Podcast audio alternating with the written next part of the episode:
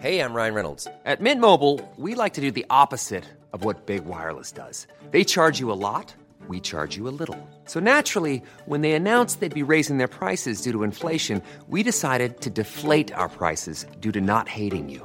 That's right. We're cutting the price of Mint Unlimited from $30 a month to just $15 a month. Give it a try at mintmobile.com/switch. $45 up front for 3 months plus taxes and fees. Promo rate for new customers for limited time. Unlimited more than 40 gigabytes per month slows. Full terms at mintmobile.com. Planning for your next trip? Elevate your travel style with Quince. Quince has all the jet-setting essentials you'll want for your next getaway, like European linen, premium luggage options, buttery soft Italian leather bags, and so much more. And it's all priced at 50 to 80% less than similar brands. Plus, Quince only works with factories that use safe and ethical manufacturing practices. Pack your bags with high-quality essentials you'll be wearing for vacations to come with Quince. Go to quince.com/trip for free shipping and 365-day returns. Hi, Shift listeners. Okay, I'm doing an intro just because I had planned to do an episode this week on what is a crime, with like sexual assault and harassment, because I think that's like a big problem in our society. A lot of us don't know what is an actual crime versus what isn't. So I was going to do a whole episode on that, but I'm going to actually push that till next week because I had put out an Instagram post and so many people had messaged like stuff that had happened to them and they didn't realize it was a crime at the time. So I still need to filter through a lot of that. And this week was just absolutely insane because I was in LA and then I was back. And yeah, so thank you guys so much. But what I'm going to do for this episode was I have a podcast on another podcast app called, it's called Colin. And I just do episodes about living cheap in New York City. But my friend who was on today, her name is Cansu. She was absolutely amazing. And we kind of went off a bit of the topic and talked more about mental health a lot at the end. And I thought that was so interesting and kind of leads on from the episode with Maria Wojciechowski because Cansu, not only is she a comedian, but she's a neuroscientist. So I was like, okay, I kind of want to put this episode on both. So it wouldn't be just on my Living Cheap podcast, it'd be on this, The Shift as well. And so the start of it, we just talk about her moving over from the UK to New York. And we talk a little bit about living cheap and how expensive it is here. But then we actually just talk about how we find America as immigrants. And then she explained a lot about her being a neuroscientist and her PhD is in like studying, I'm after forgetting the word for it. But anyway, she talks about psychosis and schizophrenia. And she talks about psychosis and like weed and the effects of weed and when your brain is fully developed. So super interested. The only thing is that we did record this over a phone app. So it's like, it's not like the usual Zoom recorder. So the audio might not be as good at certain times. But I know you guys are used to that from when we were doing Zoom episodes online. So I figured it wouldn't be that big of an issue. And yeah, and she's just great as well. So it'd be nice to put her on both platforms as well. Like she's super interesting, great guest. So really excited for you guys to hear this as well. And I'm not even sure if any of you guys have that, especially for the non-American listeners, might not have that app. So might not have a chance to listen to that on the Living Cheap. So it's nice to bring the two worlds together. But yeah, please go follow her everywhere online, obviously not in real life, and sign up to the Patreon /The Shift podcast. Obviously there won't be a video for this episode, but there'll be a video next week when I do the crime episode. So yeah, and if anybody else has any stories and you want to email in, contact theshift@gmail.com, or any guests you'd like me to get on. And yeah, so enjoy this episode. So starts off about talking about living cheap, and then yeah, completely kind of went into more of a topic for The Shift.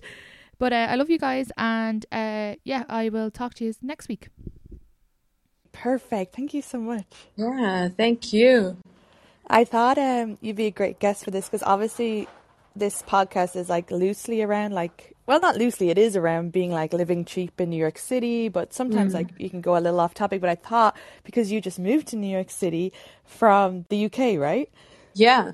That we could talk a bit about that and how much it costs, and if there was any advice you could give for anybody who's going to move from a different country like around now. Because last time I moved, well, last time as if I've done it multiple times, but when I moved was like nearly 8 years ago. Yeah, if I would give any advice to someone moving to New York City, I would just say, don't. I'm just kidding. I know, me too. And then you get stuck here, and you're like, all your friends are like, wow, look at you living the dream. And you're like, fuck, now I have to stay here. Yeah, you have to stay. You have to make it look really glamorous, which it isn't at all. It's just all a front. It's just really good propaganda.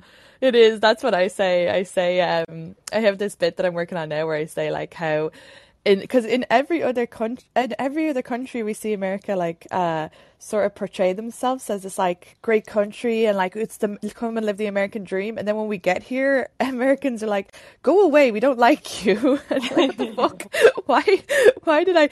And then you're like, I know for me, especially anybody who lives like in Europe, I just never thought about how like lucky we have with like healthcare and stuff like that. Absolutely. Oh, like I have so much savings just in case I like fall over here. Like I'm terrified. So my plan is if I fall over here, I'll go home. Yeah. To Denmark, and I get treated there. Yeah, I remember I got, I actually should probably introduce you quickly before we go, but it's Cansu, how do you pronounce your last name? Because I don't want to fuck it up. Karabiyik. Oh, wow. Okay, I would have fucked that up.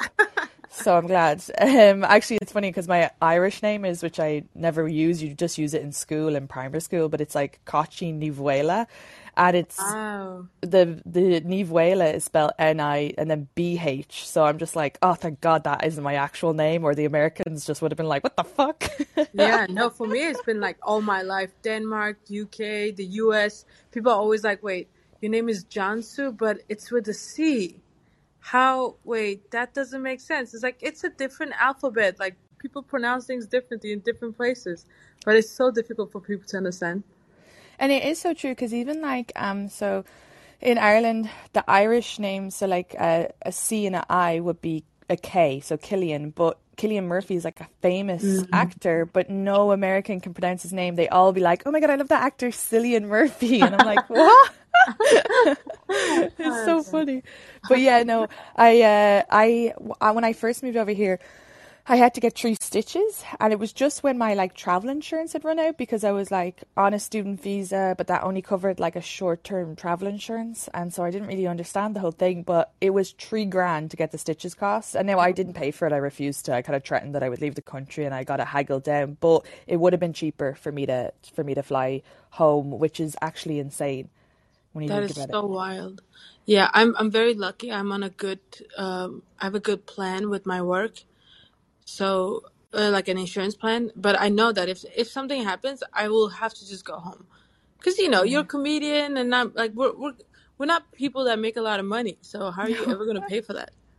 100%. And then I feel awful for Americans in one way, because well, at least in that way, like I was even thinking, like if I ever got pregnant, I would just go home for like 4 months of the pregnancy, have the baby in Ireland, be sorted, come back. Yeah. But I do, like anytime you meet an American here, they're in so much debt. If it's that they had hospital debt or they have college debt, it's like everybody here, it's just normal to be in debt, which is like, my nightmare. It's so upsetting. It's sad. I mean, we definitely are so privileged that we can just be like, yeah, I'll just fuck off home, you know, I'll just be sorted out. And I definitely feel that way. But it's so sad that there's so many people here who just can't, like they're stuck in this mess. Yeah. And so when you moved over, so you went from Denmark to the UK. How long were you living in the UK for? For 7 years. Oh, wow. Okay. Yeah. Yeah, it definitely felt like home towards the end. I didn't want to leave it. It felt more like a home than Denmark did, to be honest. And then when I left, I had been a student there, so I had no savings. I think I had like £3,000, and I thought that would be sufficient. That was like one deposit, like 1 month. I know. Deposit. It was nothing. That's so funny, because I came over with the same. I came over with like, I think it was like €4,000, and that was like, I thought I had all the money in the world, and same, it was gone in the first month's rent, because deposit, rent, and last month's rent, he asked for it, and I was like, oh my God, I only have €1,000 and no job. Yeah, I went out with some friends one day, just like a week after I came, friends who were living in New York, and in one day, I spent like $400. I was like, oh, okay, I have no money. This is what that's when I realized that it was gonna be really rough here. It was in my first week. Yeah. And I asked my boss, I was like, listen, I've been a student my whole life. I'm supposed to furnish this place and pay for deposits. And I have like, I don't come from trust fund. I have no savings. And he just like wired me $3,000. Oh. Was like, sort yourself out. It's like, yeah. Okay, that's a good person. Yeah, he's great. He's great. But obviously he also brought you over here. So he has to have like, he probably felt like some responsibility of being like, okay, I'm going to like invest in her now. Right. I think so. Because it's like, you know, you ask people to move over to New York. It's this grand place. And it's sort of just an illusion, right? Mm-hmm. So I do think he felt a bit responsible. Yeah, because even like that, like 3 or 4 grand in Ireland and the UK would go so far, I feel. Absolutely, oh yeah. Oh my God. Absolutely. Here it was, I mean, furnishing a place. I also just completely underestimated that, how much it takes to actually fill up an apartment with stuff that you need, starting from scratch, you know. Because I never had to do that. I moved around to many countries, but literally the only thing I had to buy again and again was a duvet and linen, you know? Yeah, same. In Ireland, it's always furnished. Or, yeah. Sorry, furnished. Furnished? Uh-oh. I don't even know what that word means. Does that mean like fire? Yeah. It's always on fire. We burn people. That's amazing. Yeah. But no, 100%. Like, did you, and even for you, I feel like when you first come here, when you're moving to an unfurnished place, you don't know about how like you can go and pick up furniture off the street, because I didn't learn that until like a couple of years in. And now like my apartment now is pretty much all stuff like off the street, bar like things like bed and couch, but for the most part like, and so you can get really good stuff, but I didn't know that when I moved over. So we had to like the same as you kind of furnish it, and it was so expensive. Oh God, it was such hell. Yeah, I was lucky that there was a July 4th sale right around the time I moved. Like the Americans go crazy with sales when it's a holiday. That is wild to me. Like, why is July 4th? Why does it have anything to do with, you know, furniture at Wayfair? I don't get it. But I had to exploit that when I came. And yeah, that whole idea of picking up things on the street, that was just so uncomfortable for me, the thought of doing that. I still haven't gotten used to it. I've never done that because honestly, I know like the thing to, like how it could feel gross, because if something's on the street in Ireland, it's because somebody weed on it, or it's riddled in disease, or it's not. But some of my best finds have been off the street, and that's actually because I moved in with someone who, she's from Peru originally, but she lived here since she was 13, and she was like, no, street finds are the best. And so like all of her like furniture was, and it was like nice furniture, was from the street. And you can go to like because rich people, well, that's the thing. Okay, everything you said like about the July 4th sales and the sales and all this stuff, because it's such a consumerist country, and then rich people just rotate their stuff within like maybe 6 months. So if you go to Williamsburg, you're gonna get like a nearly like a brand new chest of drawers just on the street on a Wednesday that's going out for trash. Like, it's wild, because they just have so much money they don't know what to do with it. Gosh, yeah, that's so real. That's such an American thing, like the whole having so much money that you don't know what to do with it. It always baffles me how that inequality, that disparity, the wealth disparity, and how much things cost that don't need to cost that much. You know, like you go to a bar or a restaurant where the food might cost you $1,000 for a meal, but you're like, this stuff should never cost that much, because it's not, right? Like the cost isn't that much ever. But people just want to spend their money. And then there's such a, like, okay, so if you even mention, like, you know, like anything like socialism, because they link it to communism, and then there's such a fear of communism in this country. So they're like, no, our meal should cost $100. That chef is living his dream. And you're like, shut the fuck up. That's nobody needs this much money. And it's, yeah, you're right. I've never seen as poor, because I didn't even realize, I guess Ireland is like pretty socialist in a way, and so I've never seen that poor. And then when I first moved over, I lived with like a distant cousin in Greenwich, and I've never seen that rich. I couldn't get over it. It was like and again, no one needs that much money, but yeah. No. And to think that, like, neighborhoods, like, so Williamsburg, you can go and pick up all these, like, I used to babysit in Williamsburg, so it's, like, obviously, like, very, very rich families in a certain area, and then you only have to take the train, like, 15 minutes out to East New York, where a lot of people are quite struggling, and it's, like, crazy that it's, like, so close to each other. Absolutely, yeah. Yeah, it's kind of shocking that that shift is so much. I've never seen that anywhere else. Definitely. Yeah, because in Ireland there's like a rich area, like in Dublin there's like a rich area, and then you can go, and then there's like a working class area.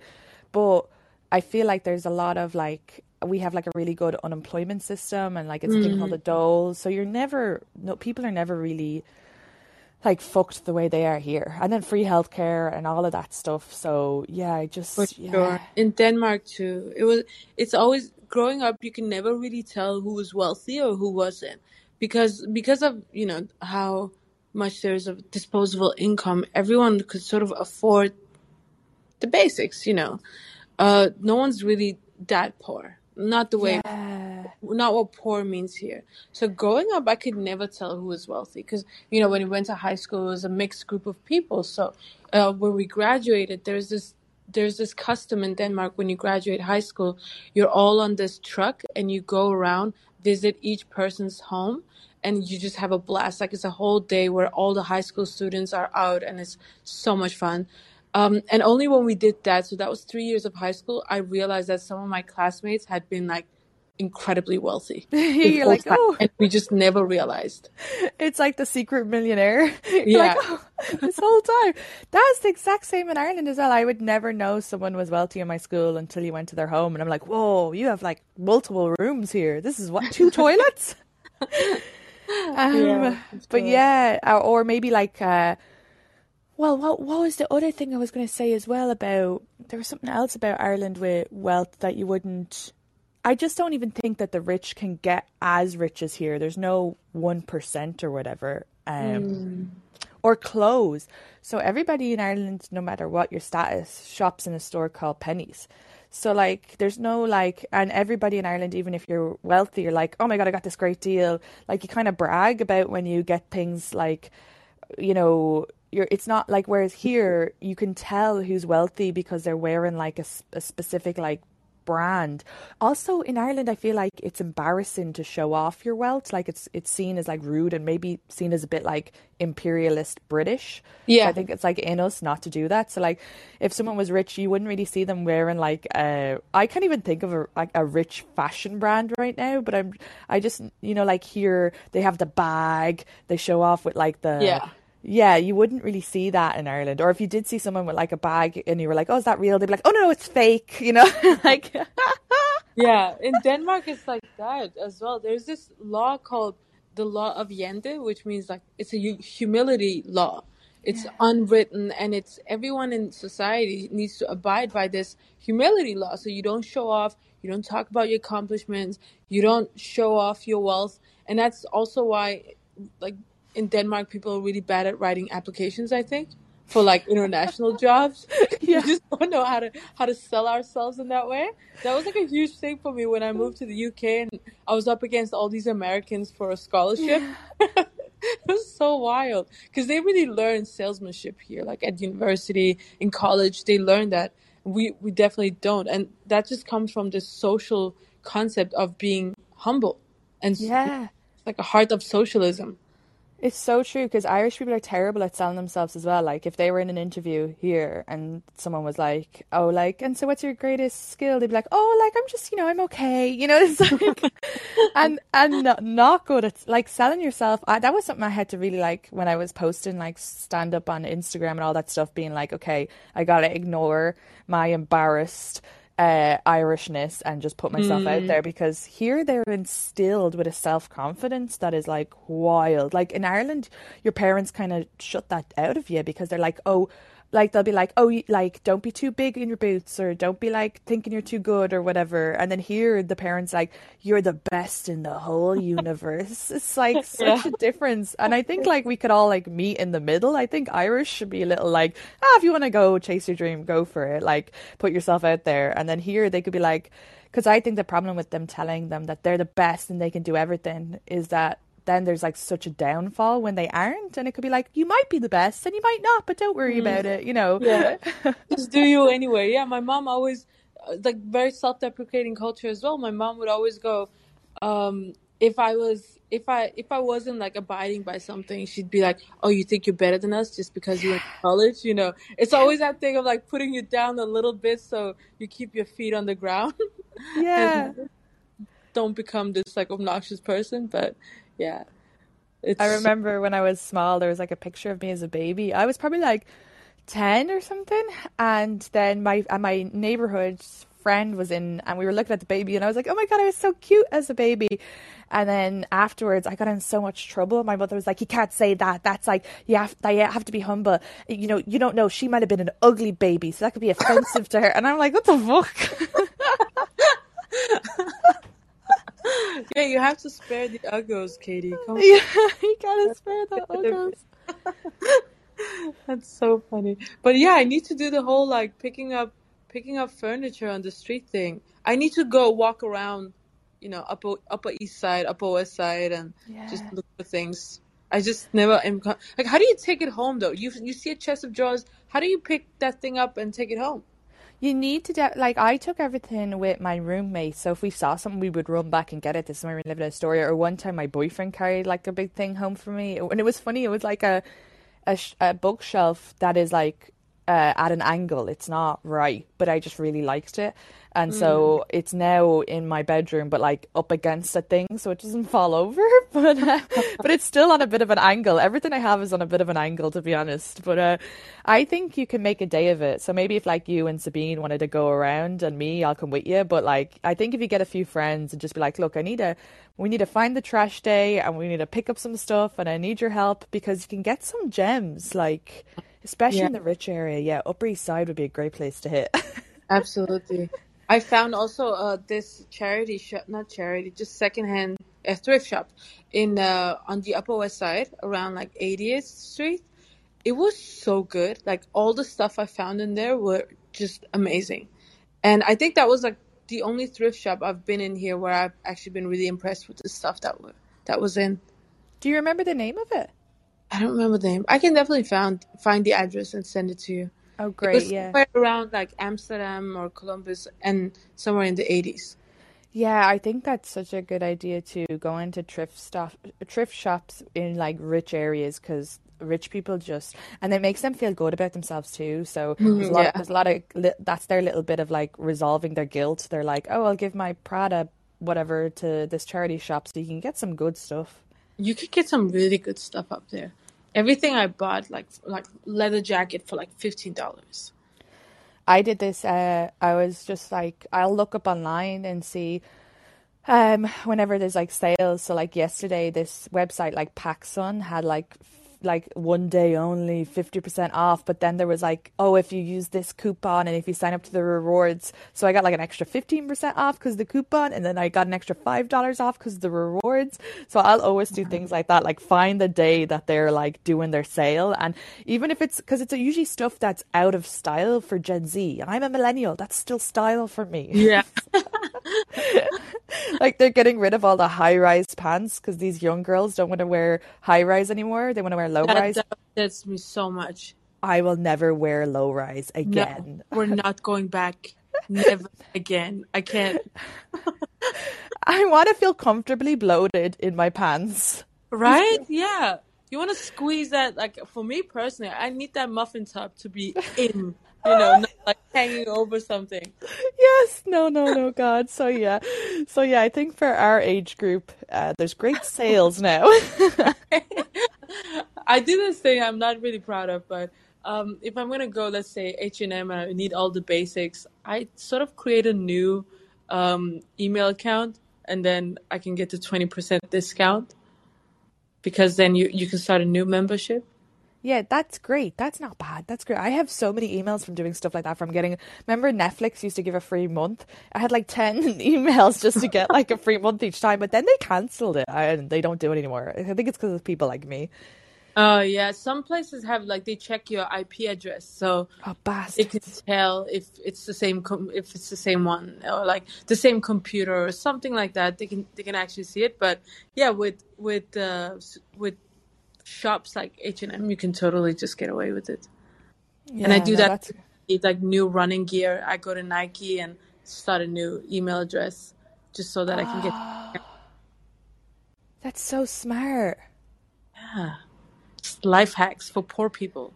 Yeah, and Nike and Adidas are like for people who want to buy clothes that I feel that will last. Like what's it called? Like sports places, because they last. They they are built to for you to run in. I'm not running in them. I'm just wearing them to walk around. They last me years. Yeah. I run in them and they still last for years. And wait, I wanted to ask you. When you moved to Britain, and then before you moved here, were you worried about the stuff with Brexit, being a European? Yeah, absolutely. Well, I didn't know about Brexit. Brexit was not on the radar when I moved. It was really interesting because I left Denmark. So I left Denmark in 2013. I went to study abroad in California, and then I went to Portugal as an extension, as a part of my master's.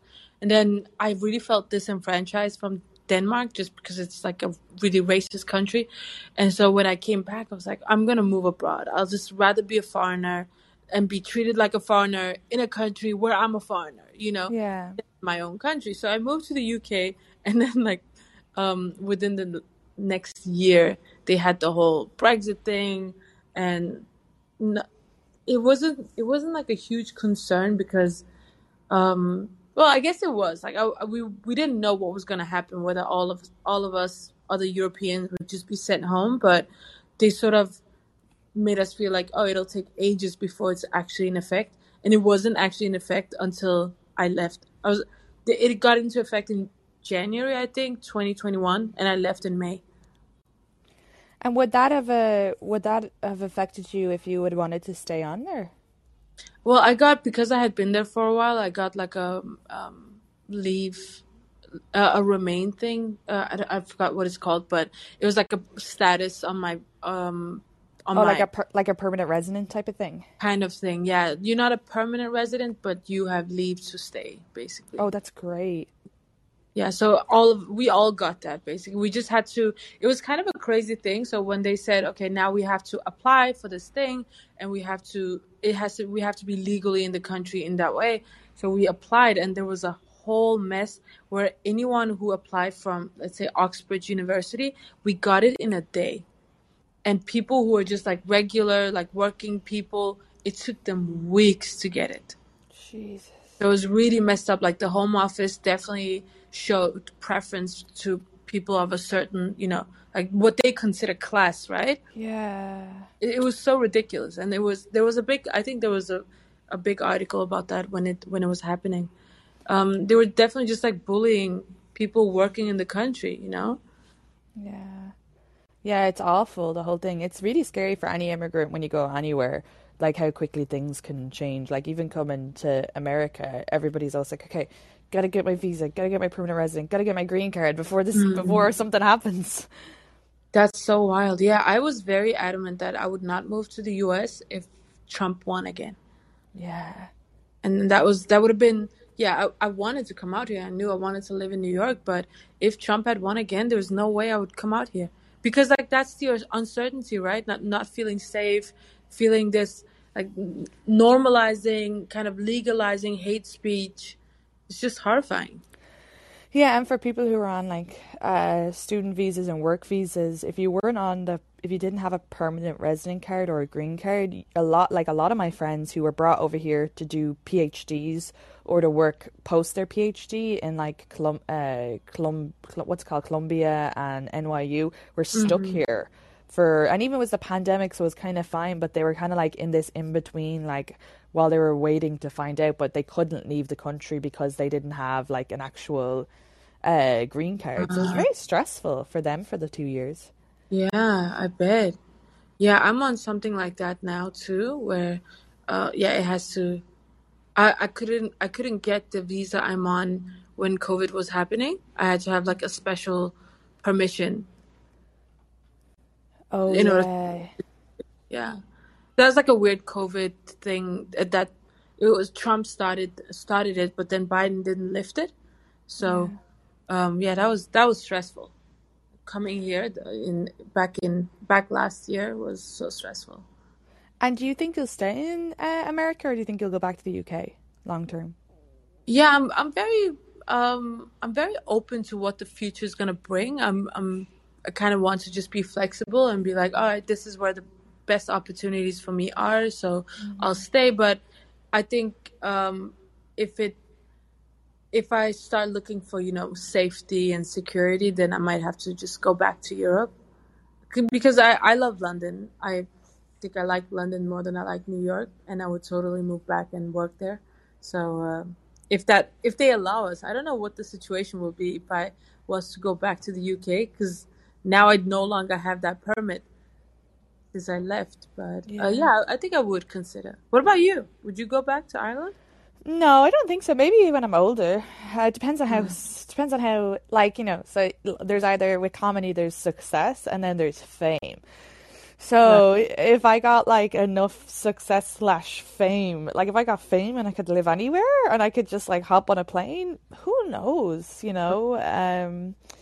don't know. I don't think I like New York and stuff like that, but I can't imagine having a kid in New York. If I had a kid, it seems a bit like hell.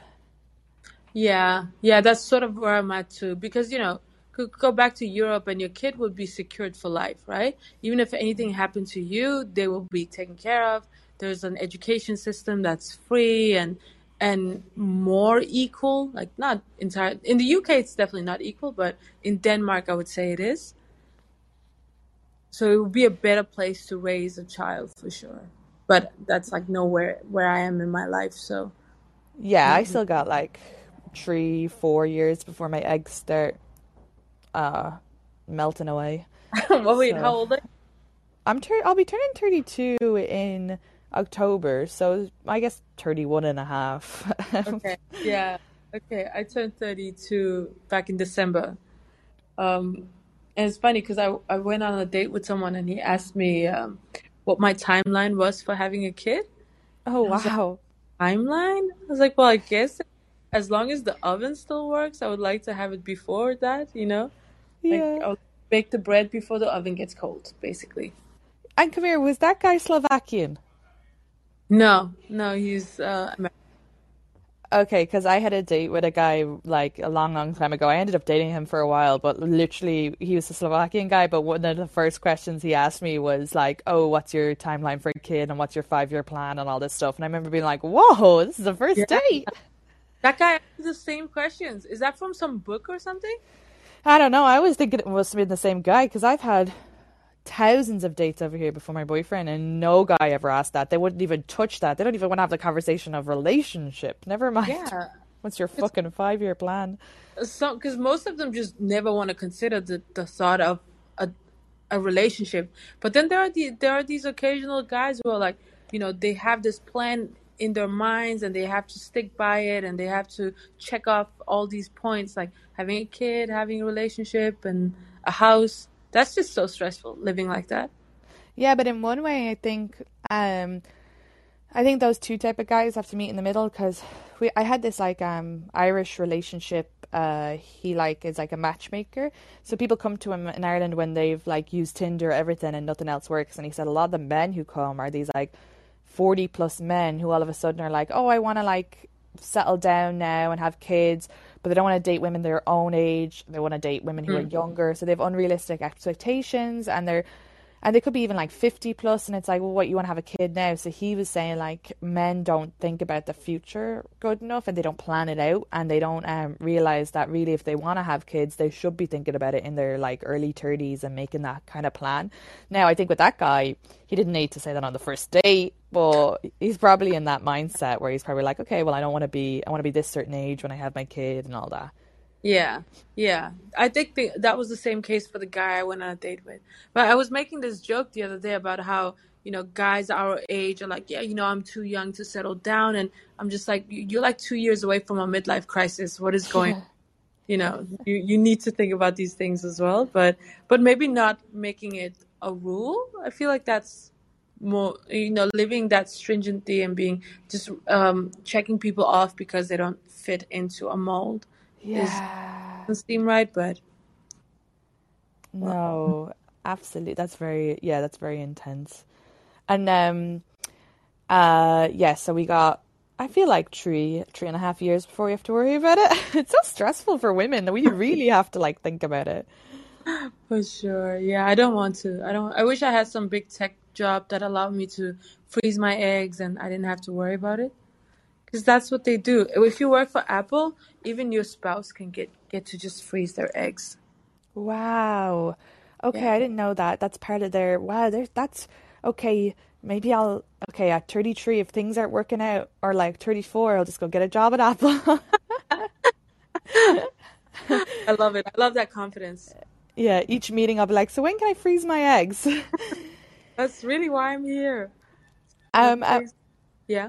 And when you came over from England, did it cost a lot to move over, like the flight and everything, the bringing your stuff, or did you just like when I came over, I just got a regular flight. I just brought a suitcase, and I was kind of like, oh, I'll rebuild my life here. Yeah, because I had accumulated so much in the UK. There's a lot that I was not willing to give up, like mementos that I didn't want to just leave back. So I had shipped off like 2 or 3 big suitcases. Yeah, 2 big suitcases to my friend's place in Brooklyn. And I had done that like a while back so that, you know, I knew what I had. When I actually finally left, I could just leave with a suitcase.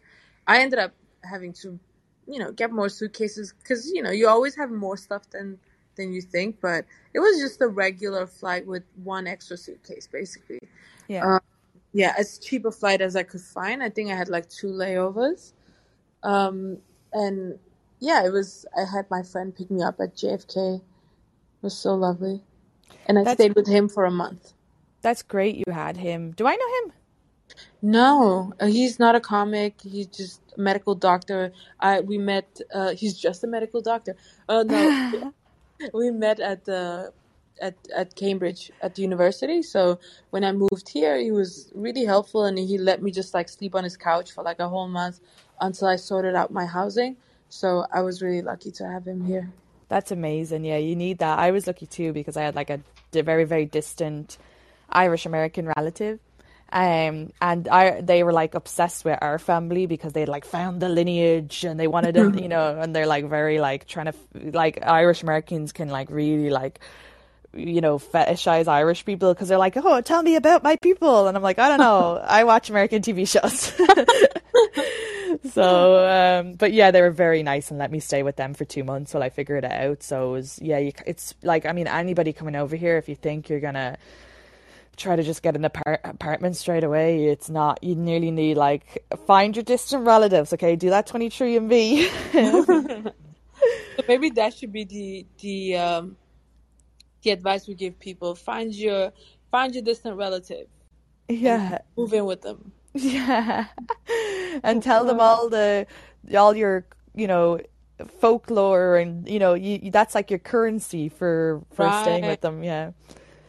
Yeah, I don't think you want to be Kurdish, to be honest. Like, cause you know, if I find a Danish person, they're gonna just look at me and they're gonna be like, "Yeah, you're not Danish. I don't know who the hell you're fooling." That's awful. Yeah, you know. So actually, we found out that Lindsay's family are Danish, and I was just like, "That makes so much sense. You look so much more Danish than I do." She looks very blonde and blue-eyed. Yeah, she looks so archetypically Danish. So I don't think I could sell that. But and if I was to go for Kurdish people, yeah, I don't think that anyone would care because we're like all spread all over the world anyway. So yeah. It's just sad. Yeah, there is like for Irish people, there is like a very, very helpful Irish Centre in Long Island City, and I mean the people are very nice, and it's not just for Irish people. Like I feel like any immigrant who comes in, they're like, because I remember speaking to someone else being like, oh, they weren't like they were like not Irish at all, but they were like, yeah, I found out about it, so I went in, and they were very helpful. But it's a center that you go in and they'll give you like free everything, basically, like if you need help with your taxes or moving over or job or how to get your social security number. Yeah, they're amazing. They have comedy shows there as well, and like music events. It's pretty cool, actually. So it's in Long Island City. It's called like New York Irish Center or something like that. But yeah, they're very helpful. So cool. Yeah, I think if you find like, you can find like organizations like that, like if you're religious or, because it's funny because even with the Irish, there's like the Irish Center, but then there's like different places where like down to your county here, like there'll be like Lomford nights or whatever, and you can meet people from your actual county. I didn't really do a lot of that because when I came over, I wanted to meet people from different places. It wasn't like I didn't want to be stuck with Irish, but there is like, yeah. You know what I wanted to ask you though? So you're a neuroscientist. Yes. That's wild. So you study the brain. Yeah. That's amazing. It's okay. No, it's so cool. You know what the thing, my friend said, and maybe this is wrong, but because education is so expensive in America, it's really hard for people to get a PhD to become like this, like super qualified in specific areas that they actually, America needs to bring in immigrants from like different countries who have the PhD. So like, because when Trump was going on about like, we need to get rid of immigrants and stuff, my friends were like, well, they have us here, like, because no one else is qualified to do it because it's too expensive. Yeah. And also, I guess science is very international in its essence. You know, the idea is you bring in people who are the best at what they do from all over the world. So if you take that away, then who's going to do your science? You know, Columbia, Harvard, you know, all of these big institutes that do amazing research. It's not Americans that do it. It's full of foreigners from all over the world. So then they're not, because they want to be like the top tier institutes in science, but they won't be if they just kick people out. That's for sure not. In my institute alone, I would say perhaps half of the people here are foreigners. Yeah, I used to work in this bar on the Upper East Side, and so everybody who was there from, it's a hospital, but it's like it was all immigrants. They were all brought over to work at this hospital, and I mean, you'd rarely hear an American accent when they would come in to drink after their, like, you know, like their 5 p.m. 6 p.m. happy hour. But yeah, it was all immigrants. I forget what. Oh, Mount Sinai, that was it. Oh, Mount Sinai. Yeah, that makes sense. I was also interviewing for jobs there before I chose this place I am now. And what exactly is your job? So what exactly do you do? So I work on schizophrenia research. I look at molecular basis of it. So I've always been super fascinated by the brain. And I used to work on brain aging and looking at, you know, some of those diseases that happen with age, like Parkinson's and Alzheimer's disease, and how we can sort of prevent them in a natural way. And now I sort of shifted onto neuropsychiatry. And I'm really interested in knowing what the molecular basis is. And so lab work, yeah. When you find that out, will you be able to help develop a kind of like whatever it is to reverse schizophrenia? It would be more of prevention rather than reversal, because we believe that some of that happens when the neuro, you know, circuit is formed, that there is a problem in some of those connections. That's at least our hypothesis. And if that's true, then it would all happen during development. And then it might manifest later in life, but the real issue would be during your development. So then you'd have to just prevent that from happening rather than reverse it. So would development as in like when you're being made in the womb, or development as in early childhood? I guess early childhood, and up until your brain is really forming until you're like 25. Oh, wow. So it would be during that process. And that's also why we know that for instance, cannabis, THC, can induce psychosis, for instance. And that's because it affects the brain while it's still maturing, right? So a lot of adolescents experience psychosis from it, which can eventually turn into schizophrenia. And that's because the brain is still developing. I actually never smoked weed. I only smoked it once in Amsterdam, just because it was like legal, and my boyfriend at the time was kind of like, we have to do it. But I never did smoke it because my dad, well, my mother has like undiagnosed, like definitely serious mental health issues. Mm-hmm. But like in Ireland, it's very much, and I feel like the generation before was, it'd be better to be crazy than to be actually labelled crazy. Mm. But because it's a bad stigma around mental health, which I'm sure is gonna get better as time's go on. But when my dad told me that, like, he was the one who told me that, like, weed can really affect people's mental health, I never touched it as a kid because I was like, if there's anything inside, I'm like locked up. I'm keeping it fucking locked up. If there's any like. Yeah. Fucking gene mental health issues, you know? Yeah, absolutely. And same thing here. I have a lot of relatives with mental health disease, which I guess is why I wanted to study it and try to understand it. Because of that, when I found out that there was this link, and I saw it as well. I saw some relatives of mine be affected by weed and see how their psychosis went into it started with paranoia, right? And then it turned into psychosis and then schizophrenia. So I never touched any of that until I was like 30. Because then I was like, okay, it's over for me now. My brain is fully matured into whatever it needs to be. That's so interesting. You're like, okay, I'm good now. Let's get high. I'm safe. I still don't like it. You know, it just doesn't feel right to do it. Yeah, when I did it once in Amsterdam, I didn't like the feeling of feeling like wobbly or like not on, like, I like feeling like, okay, this is a couch. I know it's a couch, you know? I don't feel like, I don't like the unreality or in whatever that word is. Wait, can I ask you one more thing? How would you plan to prevent it then in young people? How could you isolate it then if it's just developing, or how would that work out? Yeah, it's hard to say, but we might be looking at gene editing or preventing or just being. So there are these genetic components that we're studying. So we believe that there are these receptors on the cell surface of the neurons that need to connect properly to each other. And we have identified in schizophrenia patients, bipolar patients, in autism patients, that there might be a genetic link between a mutation in these receptors and the disease, pathogenesis. We don't quite know. That's what we think is happening.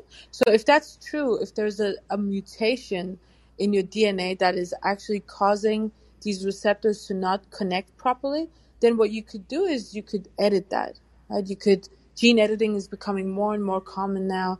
It's already being done by big pharma for specific kinds of diseases. But if you could change that gene back to what it was supposed to be, then perhaps you could fix it before. But that would mean genetic testing at a very early age. And it would sort of be monitoring existing patients, to know that if they have children, would they have these mutations too? It's a very long-term plan, and I don't even think we have the tools to really do that properly yet. Okay, but I do think that's great, because I have another podcast called The Shift, and I don't know if you know, she's a comedian, Maria Wojciechowski, but she has bipolar, so we were just talking about, because The Shift is like a Irish-based podcast. Okay. We were, trying to talk about like mental health and stigma, and so she's obviously very open about it, which Irish people would never be open if they had like a mental health issue, so she was really great, but she was... just saying like how there's not enough research going into this, and the more we talk about it, the more there. So it's great to hear you saying that you guys are like working on it. It's really cool. Yeah, it's definitely much less. It has much less attention than other fields of brain research. When I told my professor in Cambridge, the person whose lab I joined for my PhD, I told him I wanted to study the molecular basis of neuropsychiatric diseases, and he was like, yes, you should. More people should go into that field. because there just aren't enough people working on it. Because, you know, a lot of what we do, it has to be translational, right? You get funding from big agencies if they can see that you might find the cure for Alzheimer's or Parkinson's disease, diseases that affect a lot of people and is a huge burden on society, essentially, because it affects people, it prevents people from working, it costs a lot. So for schizophrenia and those kinds of and bipolar, you don't have a lot of funding going into these fields because they don't really, there's no clear way out. It's very difficult to understand. It's very difficult to actually study this stuff. So we're hoping that with more newer technologies that more and more people will get into this field and more funding will be put into it, because that's really the only way that we can figure it out. Like, look at COVID research, right? You had everyone in the world just working on this thing, and then within 6 months they had a solution. Yeah, no, absolutely. Yeah, because even as well, then if there's more knowledge about it, more people would be willing to come forward with A, their kid, or B, themselves, to be like, okay, what's going on? My head's a bit messed up. Or maybe for me, my mother and her aunt. So there's definitely a history. I think with my kid, I'll 100% monitor it and be like, how you feeling? Feeling good. Prevent all kinds of trauma that can be triggering, keep them as safe and it's as loving conditions as possible. Because negligence for sure is a trigger. Like, that kind of trauma, when you feel negligence as a child, can be a trigger for psychiatric diseases. Yeah, no, 100%. Yeah, I don't know. But I think the tides are turning. I think people are talking about this in a different way. So last weekend I might be taking in some students over the summer, some high school students, to have them in the lab and sort of teach them about lab work. And I was interviewing last weekend all these kids, and there were two kids that came up to me and said, my brother has autism, so I really want to join the lab and learn more. Mm. And they had such a good understanding. One of the kids, she was 15, and she was talking about her brother's disease, and she was like, people treat it as if it's a disease, but it's actually more like an advantage, because my brother can see colors, and he just has a different understanding of what norm is. But if we were all thinking that way, then that would be norm. I would be like, wow, that is so profound. And she's only 15, right? And that's the next generation. Yeah, that's the next generation. So I think things will be better. Yeah, it's definitely not like that in Ireland, but we're usually a generation behind with stuff. Even though right now Ireland's a little more progressive because of, we voted for abortion rights, and here it's becoming. But I think with things like that, I feel the next, we're always a generation behind to be understanding our feelings or positivity. When I moved over here, it was all yoga and self-help and that. I never experienced that in Ireland, and now I'm seeing it come up a bit more now, where people are oh, you can do yoga and that's not embarrassing, for whatever reason. I don't know why we were embarrassed by it. I guess it's the tight pants.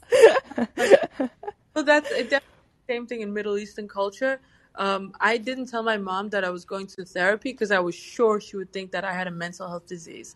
She'd be like, have you gone crazy? All that studying and being abroad, you just crazy now? That would definitely be her way. Whereas my dad was more like, oh, it's good. It's prevention of worse things, but yeah, for my mom, it would have just been all right, my daughter's crazy now. That's it.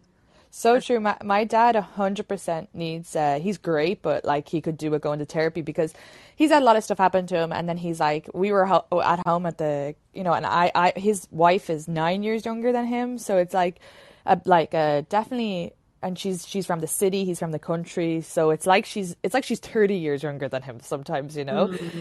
And so when I started going to therapy, she was like, yeah, you should go. If you had a sore back, you'd get your back massaged. It's good for the brain. It's just a brain massage. And then we were talking about dad, and I was like, I think you need therapy. And he was like, no, I just block everything out, whatever happened in the past. And I'm like, that's like an actual condition though. That's like, you're meant to go to therapy for that. You have like PTSD. And he's like, nah, it's fine. You know, there's people in, and he'd be like, there's people in wherever. And he would say like a worse off place. And I'm like, that's also, you're just diminished. You're devaluating your experience. And he's like, no, it's fine. I don't want to go to. So it's like, yeah, it's very much like my sister's generation, she's like 15, will start more going to therapy. But in Ireland, it was always like we prided ourselves because of that Freudian thing where he said that Irish, you can't give therapy for. So like we prided ourselves in that, which is awful. Yeah, absolutely. That's definitely how people are in the Middle East too. That's how my family is. Like my brother has the same upbringing as me, same parents, right? Same life conditions. He desperately needs therapy, but there's no way whatever I could say could convince him to go to therapy. There's just like absolutely no way he'd do that.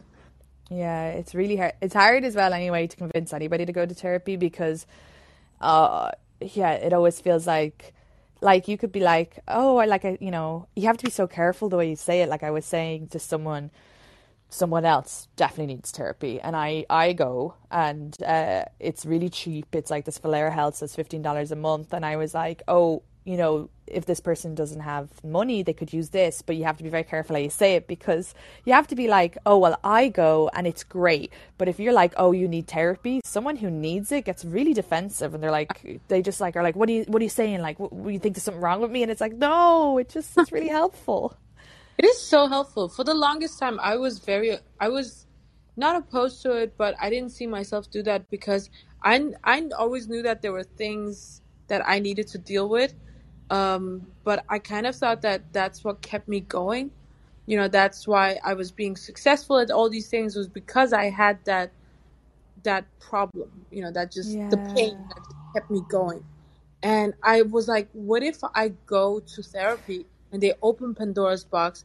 Either I'll get worse and I'll be a mess, or I'll lose that factor that makes me who I am. Yeah. And that was like a real concern for me. And then at some point I kind of just decided, oh, well, I'm just going to go to this counselor. You know, a counselor is not a real psychiatrist or a therapist. They'll be fine. So, and then I went, and it was just kind of life-changing how good that felt. And it took several sessions, but when I finally started doing real work, it was such a blessing. I completely agree with you because, and everybody says that. I remember my dad saying something about how like it's good to lock things up, which is like so bad.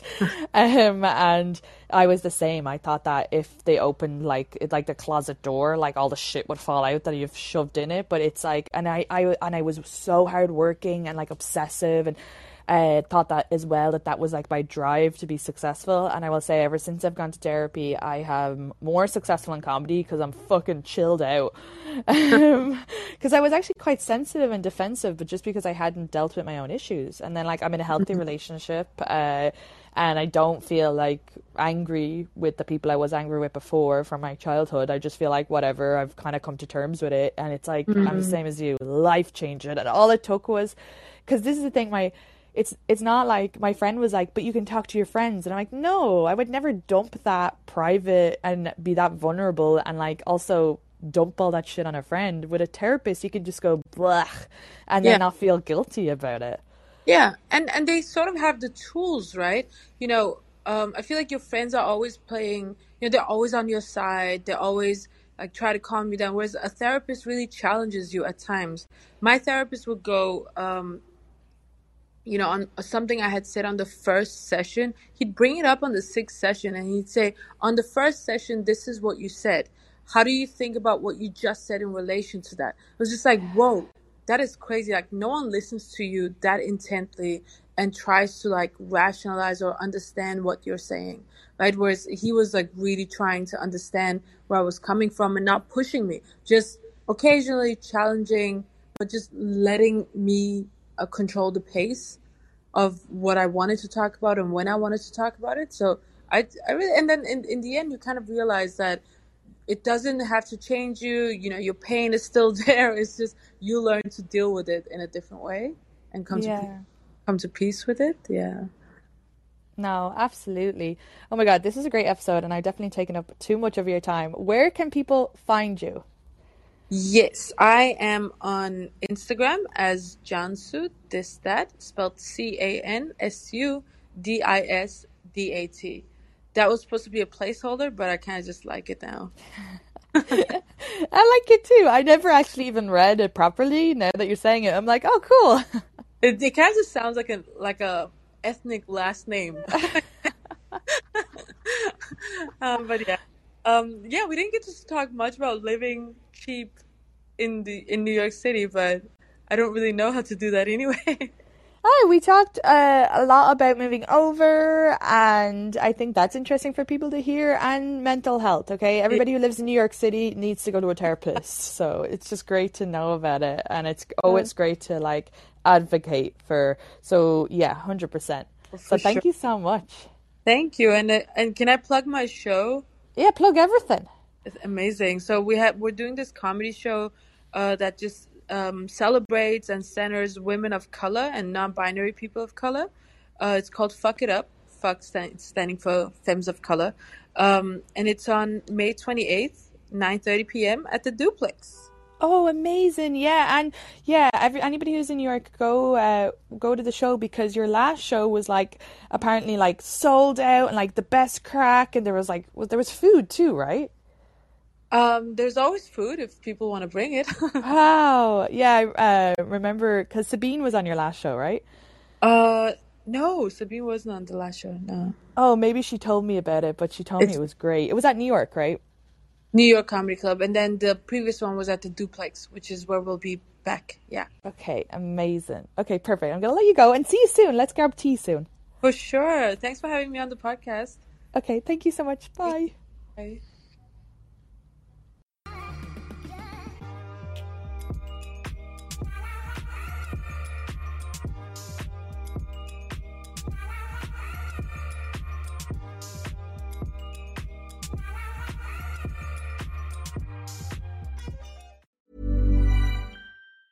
Planning for your next trip? Elevate your travel style with Quince. Quince has all the jet-setting essentials you'll want for your next getaway, like European linen, premium luggage options, buttery soft Italian leather bags, and so much more. And is all priced at 50 to 80% less than similar brands.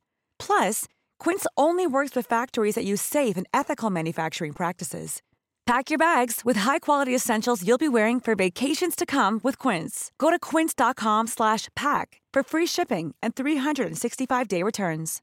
When you make decisions for your company, you look for the no-brainers. And if you have a lot of mailing to do, Stamps.com is the ultimate no-brainer. It streamlines your processes to make your business more efficient, which makes you less busy. Mail checks, invoices, legal documents, and everything you need to keep your business running with Stamps.com.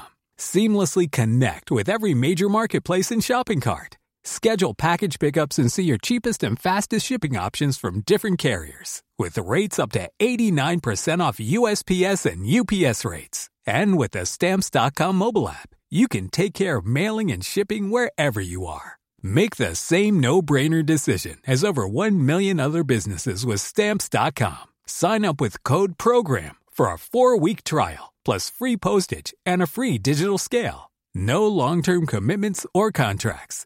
That's Stamps.com. Code PROGRAM.